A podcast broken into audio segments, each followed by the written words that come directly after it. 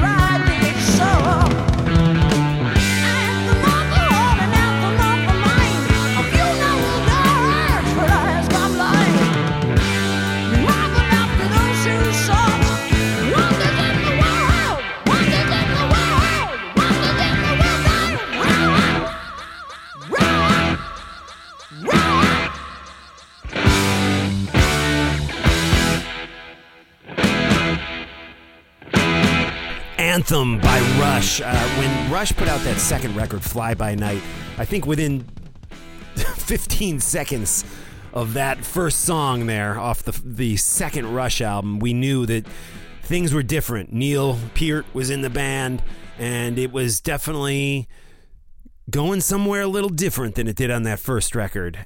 And you can hear that immediately when that intense opening. It's like a ice pick in the forehead opening. So freaking good. We're going to talk with Martin Popoff, metal historian, if you will, about Rush, about his new books about Rush, one of which I have read. It's called Anthem. It's a great read. What better time than now to read a book, right, guys? So, so let's let's do this. An interview with Martin Popoff here on Talking Metal. Hey, it's Mark Strigl of Talking Metal, and a guy we've had on the podcast numerous times over our almost 15 year career as a, as a podcast here, and a guy I always look forward to talking to, Martin Popoff. Martin, how are you, man? Hey, I'm doing okay, Mark. Thanks for having me again. It's very cool. You bet, man. And man, what a time to give you a little press and and promotion here because we're all kind of held up in our houses here and man your books are a great thing to get us through through these times, uh, this COVID nineteen quarantine times, because you had so many good ones through the years that I've I've read, and just completely psyched because a few months back, actually before Neil Neil passed, I got this great book in the mail, Anthem. Rush in the 1970s. And this is just an awesome read. It's my favorite era of Rush is the 1970s and just love all the stories that are coming from this book. And it turns out, correct me if I'm wrong, Martin, but this is just the first of three books, right?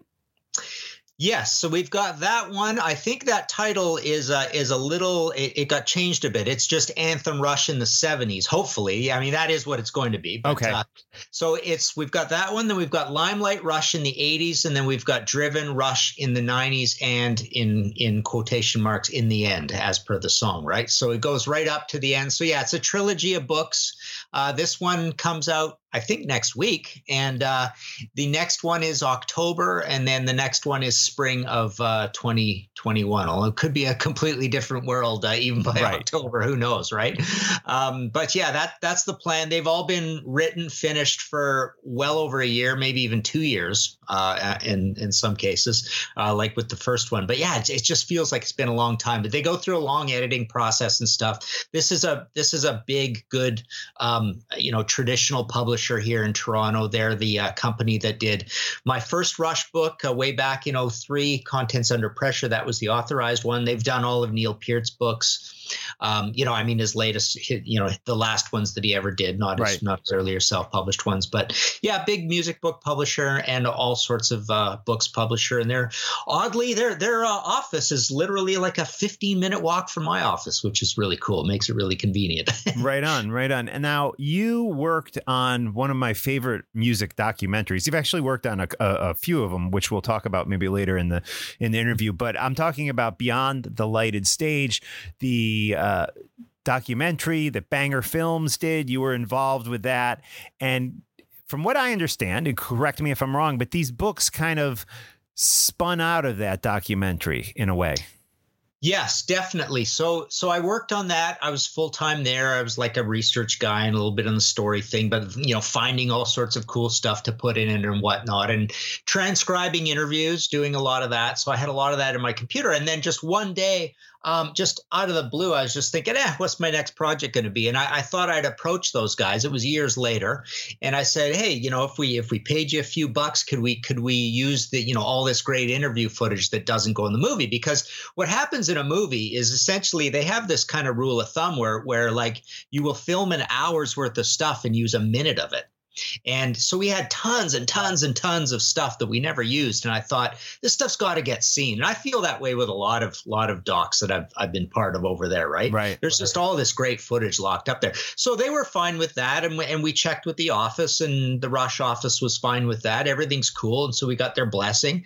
Um, so so yeah, that that was the only way I felt like I could ever do another Rush book. I never had any plans to because I did that first one, which was the authorized one, but it was a little thin. It was only like a 60,000 word book. Then I did Rush the Illustrated History for Voyageur. And in that one, I vowed not to overlap with the first one, so I used sort of outside uh, um, outside press and interviews that I had after the first book, and then we did Rush album by album. I did that series of those five books, and that's just getting a bunch of experts together and talking about each studio album. So that didn't overlap, and so for this one, I thought, okay, this is going to be the big enchilada. You know, I'm going to use everything I've got because it's with the same publisher as the original one, so I can use all that again. Um, plus all this great extra footage, plus other interviews I've had with the band, plus outside press.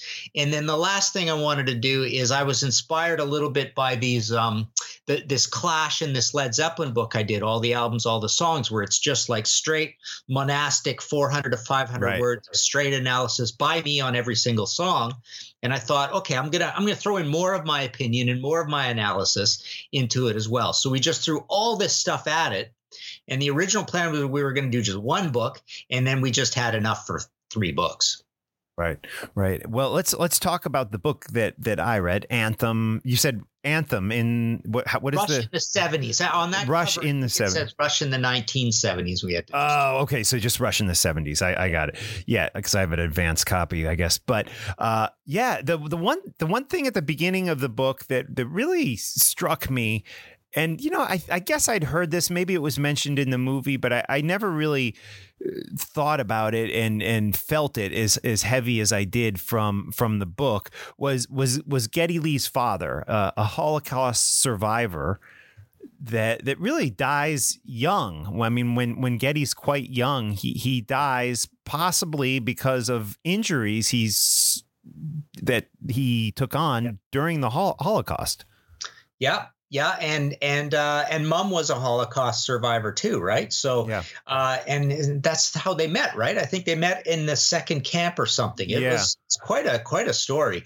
Um, and then yeah, Geddy was twelve, and yeah, I guess his his father kind of never got over the injuries that he had from being in a camp. So Geddy was the man of the house pretty quick, right? Yeah. Um, you know, his, Which his really brother, forms who he is. At least that's what I take from the book.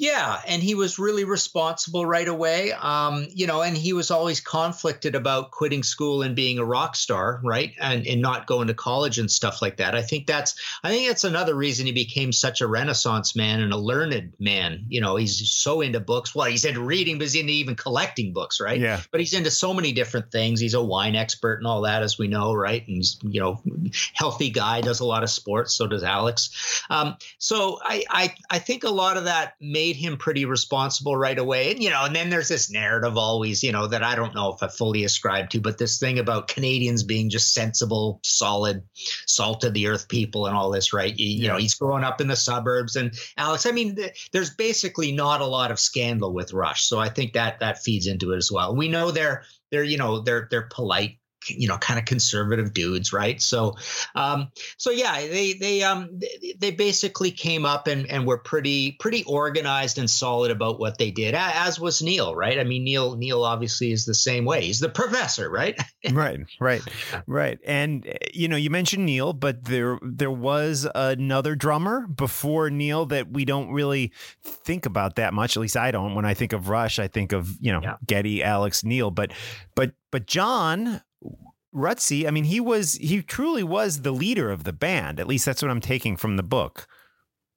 Yeah, I wouldn't say so much leader of the band, but he was probably number one. He was the he was the biggest partier. He was kind of a rock star dude. He drank and stuff. Yet yet he had diabetes, so he had always you know these health problems and stuff. Um, but um, I wouldn't say per se leader of the band, but he was kind of like the he was he was almost like I don't know if he was even the feared guy in the band, but he's a little bit like uh, it's a, it's a little bit like the Ace Frehley of the band and even the Paul Di'Anno in the band. So okay. Paul Di'Anno was a little bit the ruffian and, and maybe a little bit kind of like feared. Oh, what's he going to do next? And I almost get that feeling with John Rutsey, but we do get that impression when we see that really awesome lost footage of that uh, playing in that high school that he was he was the spokesman on stage in the band, which is quite bizarre, right? He's the guy. He's the guy announcing the songs and and giving the little "Hey, how you doing, everybody out yeah. there?" right? Which is pretty wild. You see that in the footage that uh, that you get in the in the film. That that story of finding that is pretty interesting. They, uh,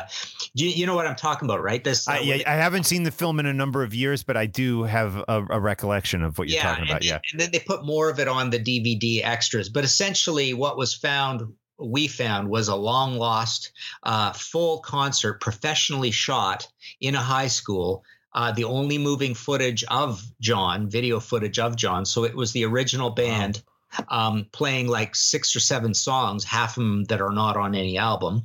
Um, and this is, I think, Fly By Night is on there way before Fly By Night comes out. I think one, one of the songs, anyways. But um, so so that was a funny story. I mean, um, I wasn't there at the time on this particular trip to the office, but we went to the Anthem offices and um, and uh, they were just rummaging through a bunch of stuff and they found i think it was a vhs or one of those older formats with a little yellow sticky on it that says what the f is this? And that's it. Right. Uh, it's not marked in any way. And they took it away and played it and it was like it was like the you know it was this thing that we knew existed that i had been looking for all this time. I i had you know through my research found that you know this footage uh, it was really bizarre. Like there was this big TV station in in this small town in Ontario, Kitchener, and the TV station bought the old brick house next door and and just took all the footage that they ever filmed of anything and just hucked it into this room in this old house. And then the house burned down or everything was thrown out from it or whatever. wow. So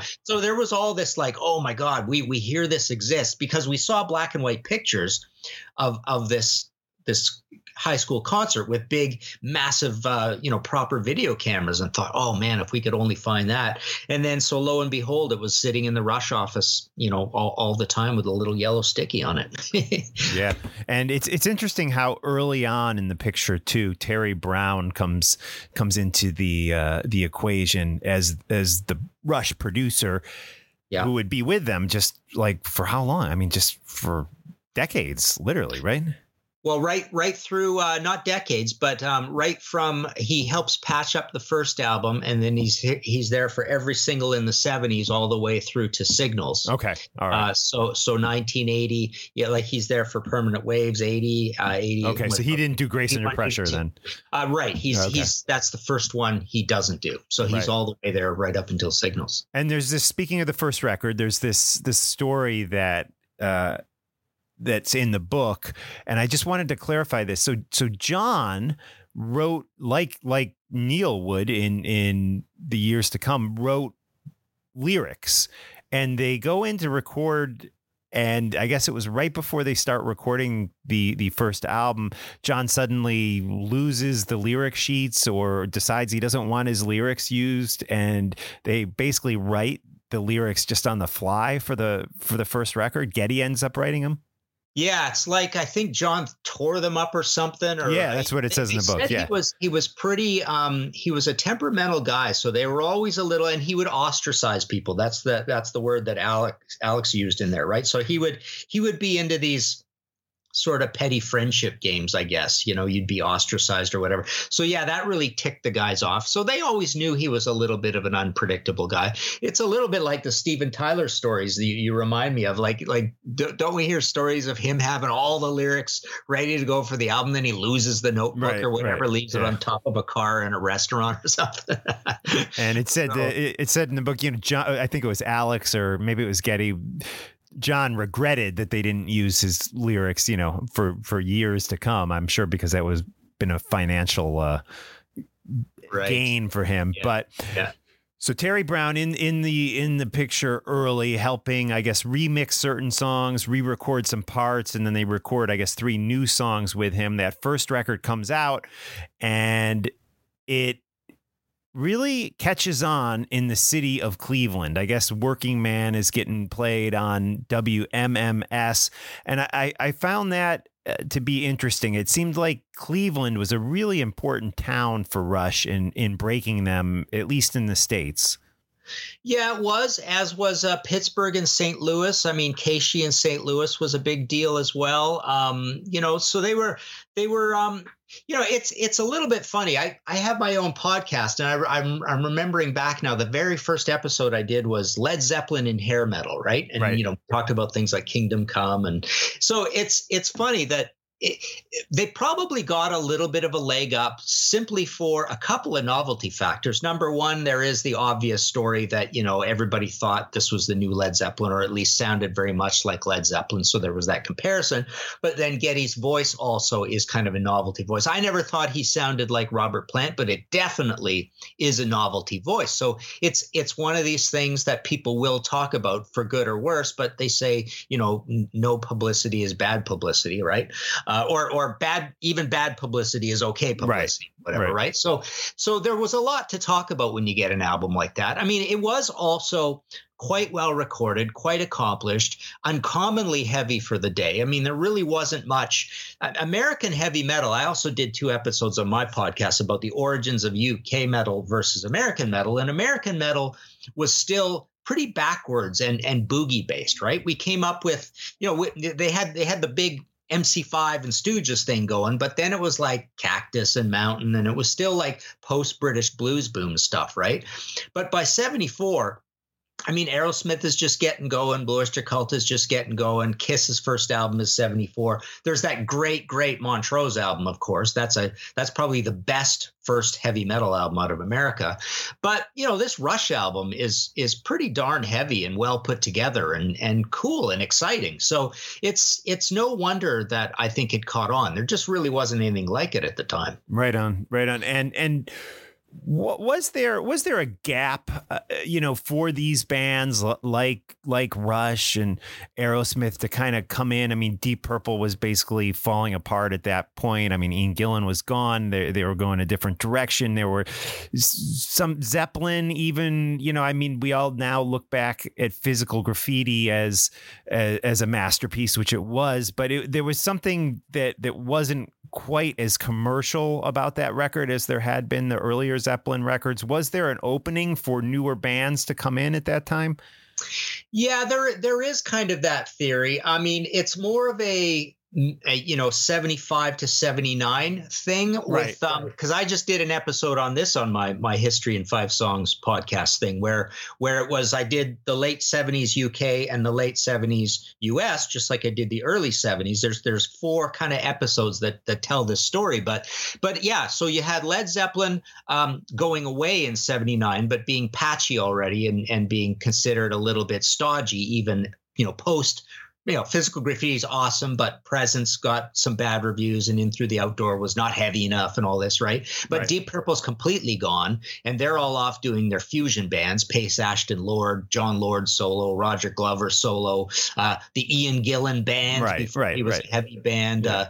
Uh, so Rainbow starting up, yeah. and Black Sabbath falling apart. You know, Technical Ecstasy didn't get good reviews. Um, Uriah Heep is kind of going away. They lose David Byron at that point, right? So all the the big early bands are kind of going away. And yeah, into the wake steps Kiss, Aerosmith, Ted Nugent, Blue Oyster Cult, Heart, Journey, Boston, Rush.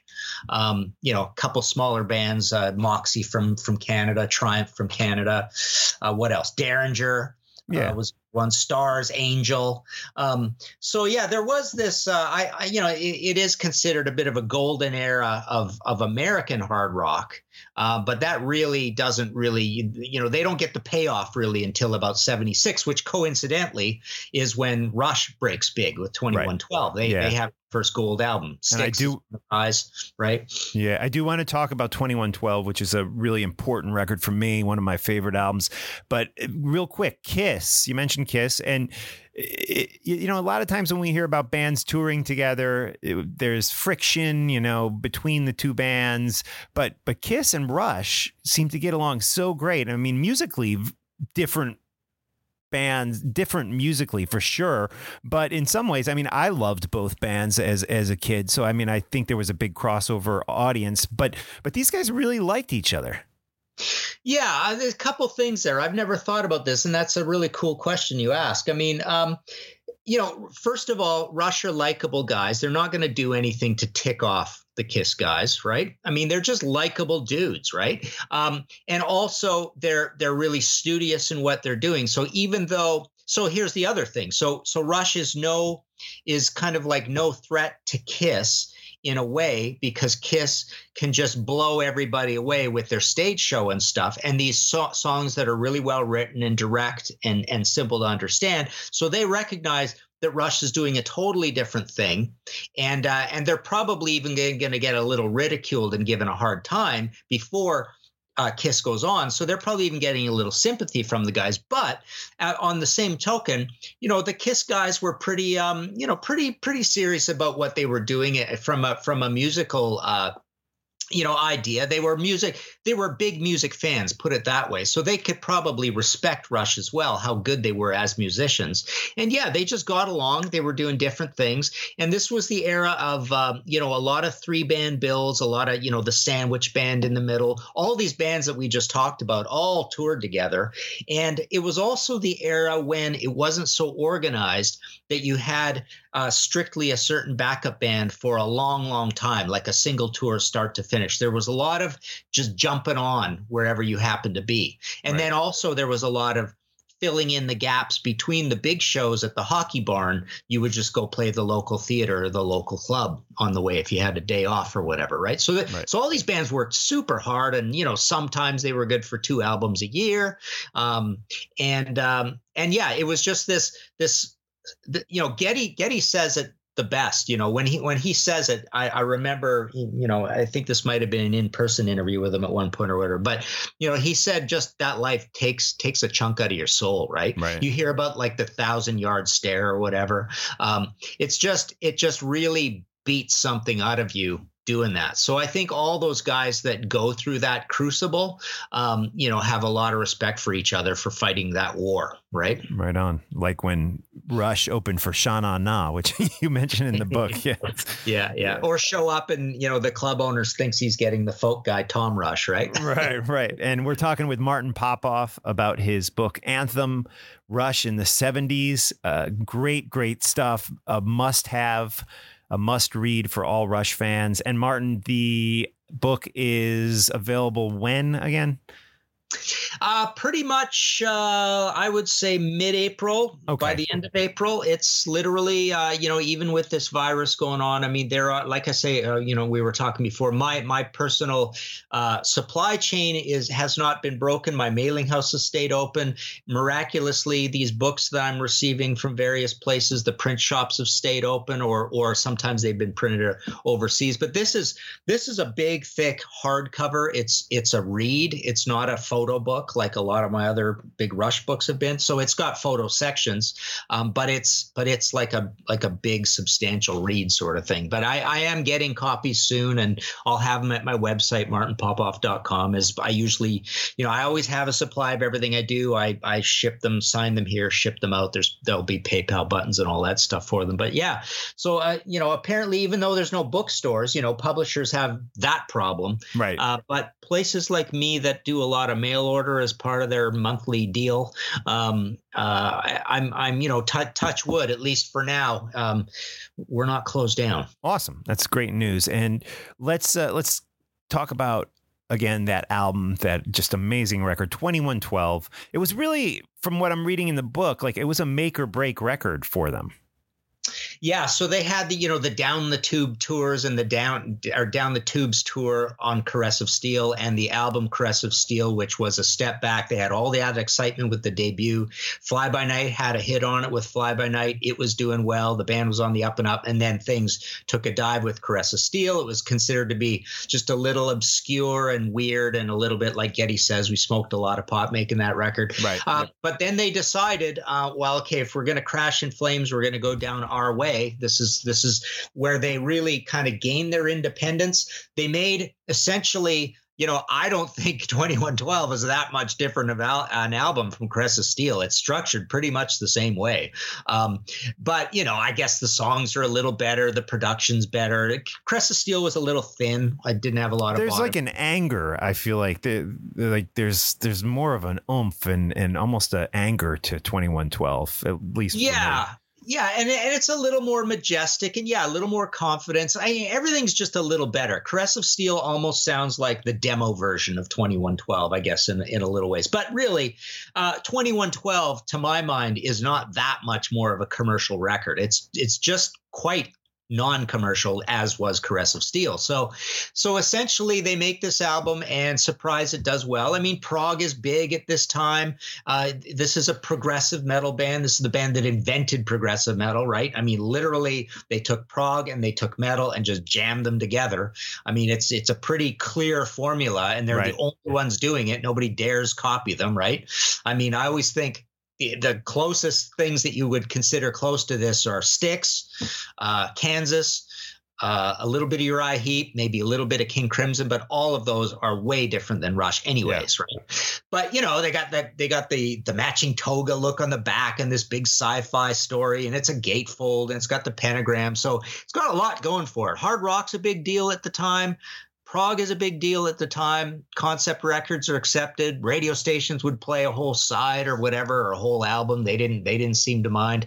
So yeah, it just it just by sheer force of their will and by sheer force of doing something really unique, it went over. And uh, you know, it didn't go over huge. It would it became a gold album, right? But that was enough to uh, you know to keep their career going on the up and up. Absolutely. And I did want to ask you a few non-rush questions, but before before we do that, um, Neil, his his interviews that you did with him, any memories you can share, any personal thoughts you want to share about Neil?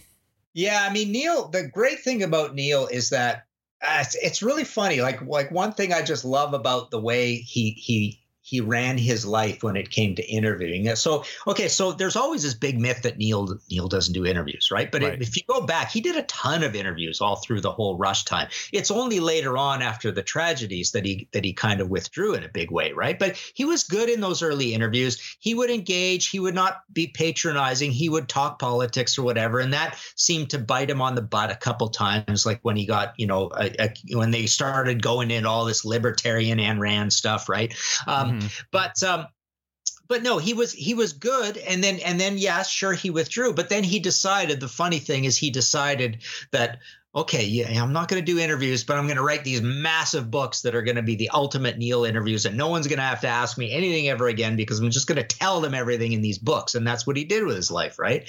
But the the corollary to that is that when you did get an interview with him and, and talk to him, he he would be great. He'd be a killer interview. He'd talk your ear off, just like he talked the Bangers guys' ears off. He was right. he he talked about everything, and that's that's why this trilogy of books is going to have so much good, rich stuff uh, when you get into the 80s and 90s as well, because there's lots and lots of Neil, right? That that we haven't seen. But uh, but yeah, he, he was the same with me. It was just he was really engaging and uh, and you know would answer all my questions and stuff. You know, I, I knew that there's always with him, you know, you got to know that that there's that thorny thing is that he doesn't want to be praised, and okay. um, you know, and also he he had this thing that um, he would quickly and easily get embarrassed by his old material and think the newer material's great and oh my god, I hate the old stuff. I don't, you know, which is crazy because everybody loves the '70s Rush and the and the later stuff not so much, right?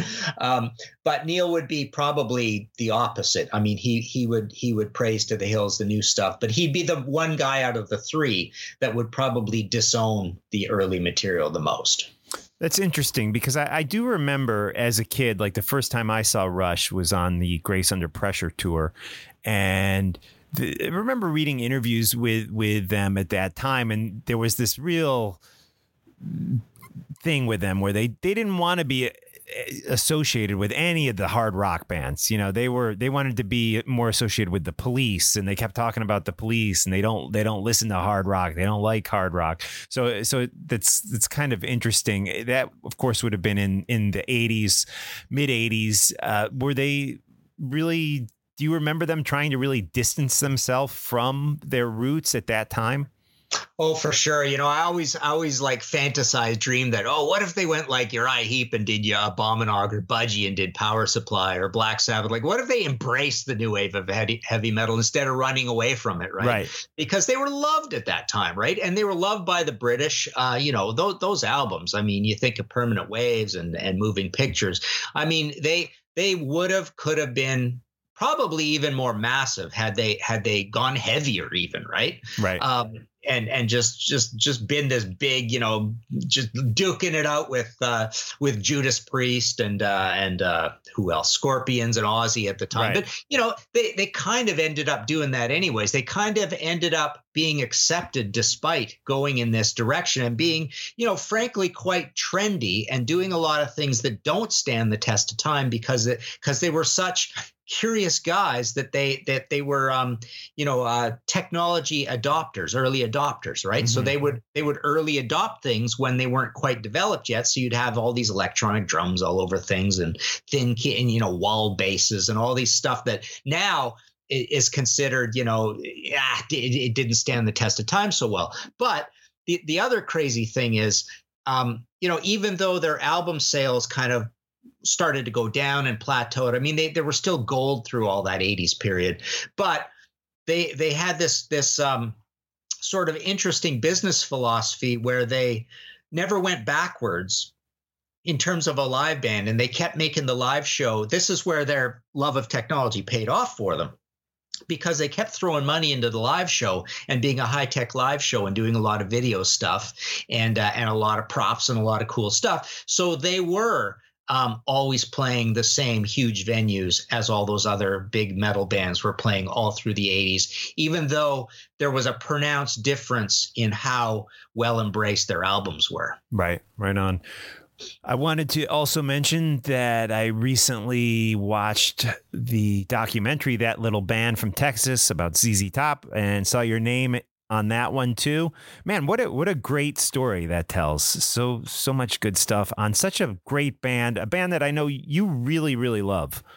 Oh yeah, for sure. I mean, that was so fun working on that. I'm I'm in there as a story consultant, and then I'm in the in the credits also as a transcriber. So again, it's a situation where I've actually, you know, in my own home office that I'm sitting in now, I would get sent you know interviews to transcribe and thinking oh this great stuff. So i don't know maybe maybe i'll check with those guys again at some point and say let's let me do a zz top book or something right?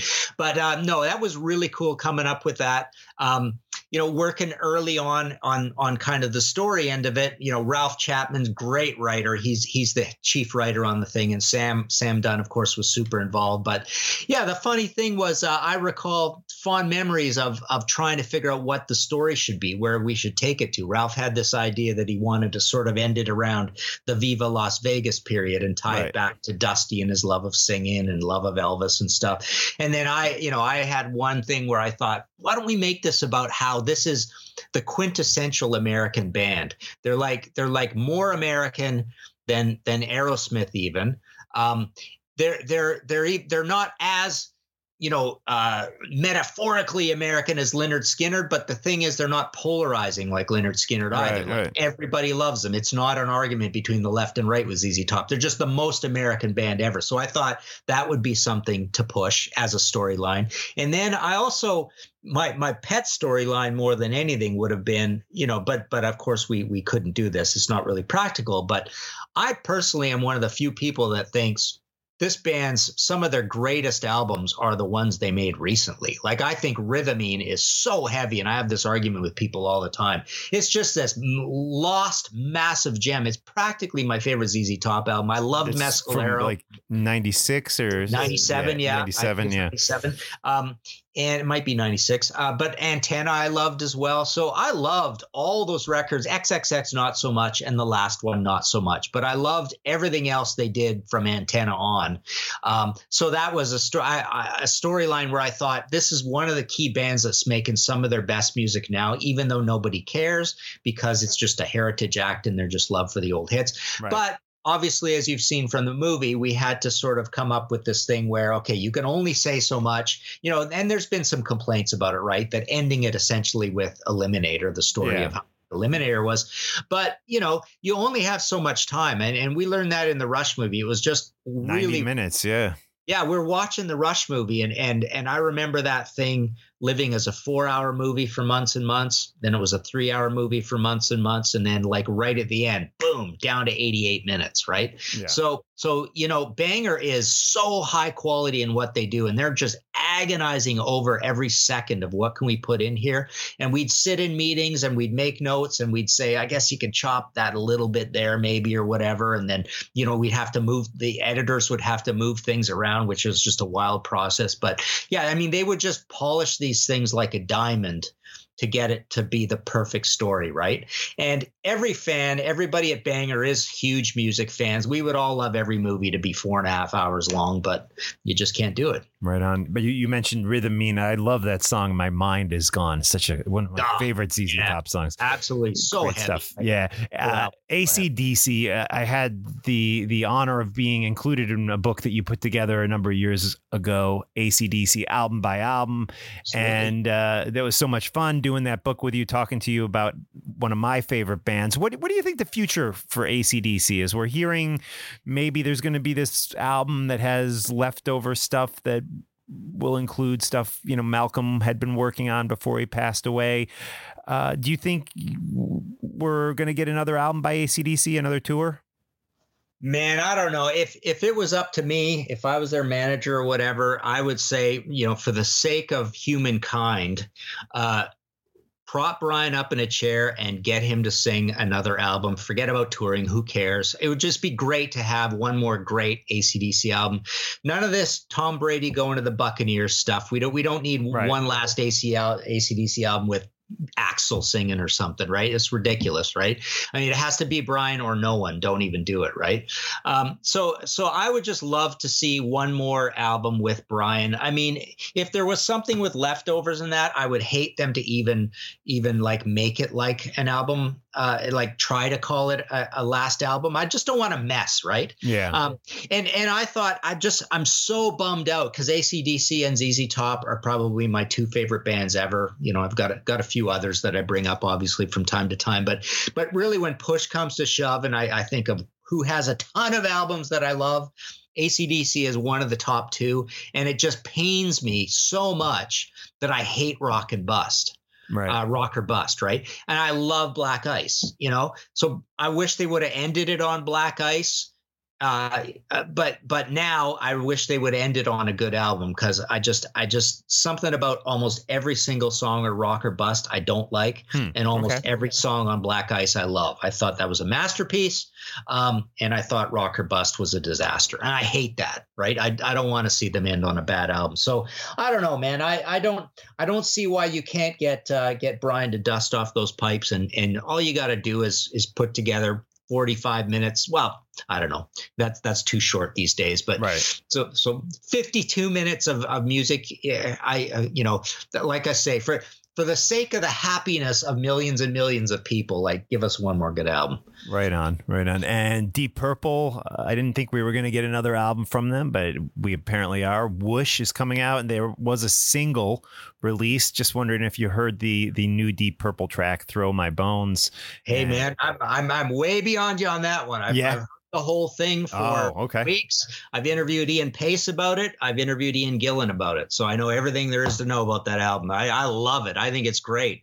It's a really cool record. Um, yeah, I had a great interview with Ian Gillan. Ian Paice is, is great too. I talked to him about the last album. I mean, I just love that the drummer of the band is such a such an engaging, charming interview, right? But then I got one with Ian Gillan because the plan is we're going to do a cover story for Goldmine, and and you got to you know it's got to be a good long article. So I needed kind of of both of them. So I held out for Ian. And I'm so glad I did because he's so good with the lyric stories and stuff like that, right?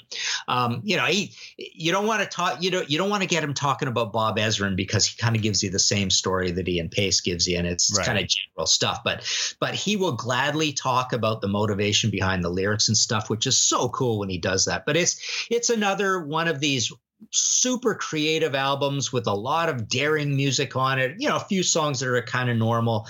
Um, one thing I don't like is it's kind of got a similar arrangement throughout. It just feels like it's all kind of one tone. Like like they've turned into this band where it's hard to explain. Like nothing sounds super heavy out of them anymore, and nothing sounds super light out of them anymore. Like hmm. like it's just this arrangement where there's this massive rhythm section. The guitars are kind of like it's really lush and well recorded, but it doesn't. It just doesn't sound at all raw or heavy. You know what I mean? Right. It's kind of hard to explain, but but it's really creative. And like Ian said, um, you know, and he was so right about this. He goes, I'm astonished that this late in our career, guys our age, we could be so creative and so into it. Awesome. And, you know, this is like six records, I think, with Steve Morse uh, from this era. And I love this era. I think Abandon's amazing. That's one that they Yeah. don't think is amazing. It's almost my favorite one. Uh, Perpendicular, everybody loves Perpendicular. So um, I, I just think, uh, you know, out of all the bands that made their best music late in their career, it's Deep Purple number one. And I thought, like I was saying, ZZ Top, I think Cheap Trick, Motorhead uh, are a couple that I, I thought Yeah, sure. bunch of their great albums late. Uriah Heep, great, great albums late in their career now, right? So um, yeah, so yeah, no, sorry, I could I could talk you Right. talk your off about Deep Purple. Right. Right on. Well, Martin, it's always great talking with you and hearing your opinions on things and reading your books like Anthem, Rush in the 70s. Highly recommended. Uh, great time to read a book, guys. We're, we're going to be probably under quarantine here for, oh, God, who knows how much longer. What do you think, Martin? Is, is this, is the 2020 concerts season over or will we get some in the late summer, you think? It's pretty wild. I mean, I think I think you're getting a little bit of this. Everybody's talking about the plateauing, especially in Europe and a little bit in the States. But I think there's also people are getting real cabin fever. And I think you're going to Yeah. see people really trying to figure out ways to go back to work. Today, the stock market went up 1,200 points. Um, so I don't know. It's it's funny. I mean, to to think, I, I think everybody's thinking, I can't do exactly this for even to the end of April, let Right. To the end of May. Like people, all sorts of you know sensible people are saying at least till the end of May, and uh, and then a lot of other people like are you know ringing the doom bell that that. You, you can't you can't put the economy in, into this much of an induced coma even another three weeks, let alone six weeks, right? And then people are saying into the summer, and then Dr. Fauci's saying this is the new standard, and then everybody's saying it'll come back in a second wave. You know, we're going to get the warm weather, right? Not supposed to get rid of it, but then the weather gets cold again, and what happens? Oh man, it's it's crazy. Yeah. So Well, I mean, the thing we've learned through the years is that the pundits and all these people on TV generally can't predict the future because Yeah. uh, it, it's just they, they so much of ends up being wrong. And having said that, I, I I'm trying to stay optimistic. I, I really I, I don't expect to be at any shows in in in May or maybe Yeah. even June, but I, I'm still got my fingers crossed for July.